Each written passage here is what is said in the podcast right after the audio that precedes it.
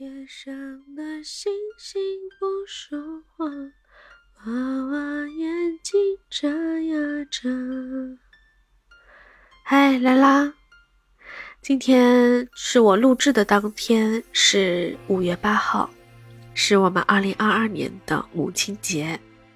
那要在这里对所有已经当了妈妈的小伙伴、小耳朵说一声母亲节快乐！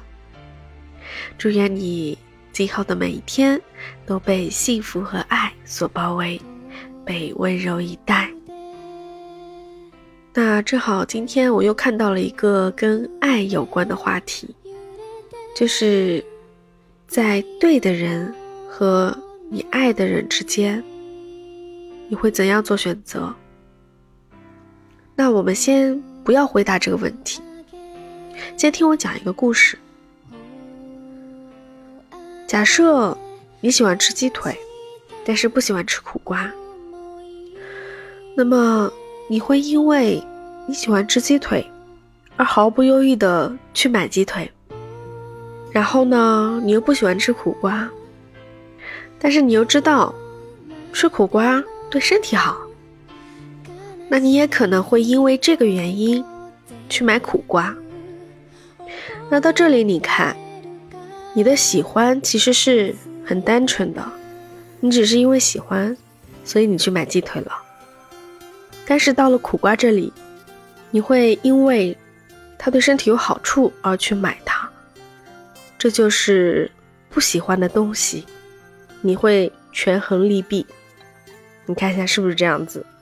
那这只是一个简单的假设。那我再继续讲这个故事，就是。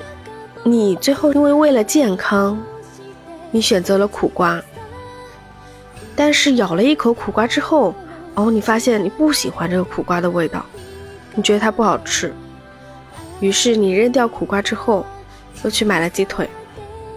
那苦瓜最后也不知道他做错了什么，而被抛弃，是不是？这个故事说到这里，其实挺为苦瓜抱不平的。这样对苦瓜特别的不公平。你说你都有选择了，为什么还要来招惹我？你有喜欢的鸡腿了，为什么要来买我这根苦瓜呢？我原本日子过得好好的，我可能会遇到喜欢吃苦瓜的人啊。那现在你权衡利弊之后，选择了我这根苦瓜，买回来了，你又不珍惜，又把我扔掉了，为什么呢？我做错什么了吗？我们在做选择之前，真的要想清楚。有选择，你就无需选择了。有那样一个人，你就不要来招惹别人了。你的内心有答案，也就是说，你的心里有人，你就不要再去招惹别的人了。不然，对那个人不公平呀。就像我这个故事里面的苦瓜。觉得呢？总之，最后一句话：珍惜眼前人，自己选择的路，自己选择的人，那就坚定你的信念，继续走下去。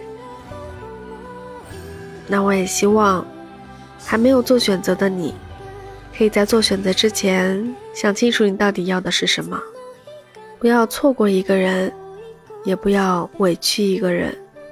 好吗？那最后的最后，就祝愿你可以找到自己的幸福。好了，这个阶段的故事，希望可以帮你做出一个正确的选择吧。那最后你的答案是什么？可以在评论区告诉我，让我知道你的选择，让我知道你的想法。看看我们是不是想的一样呢？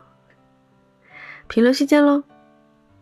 还有啊，暖兔子九九九，我的群，我的暖兔子的猫窝也在等你来，记得加我哦。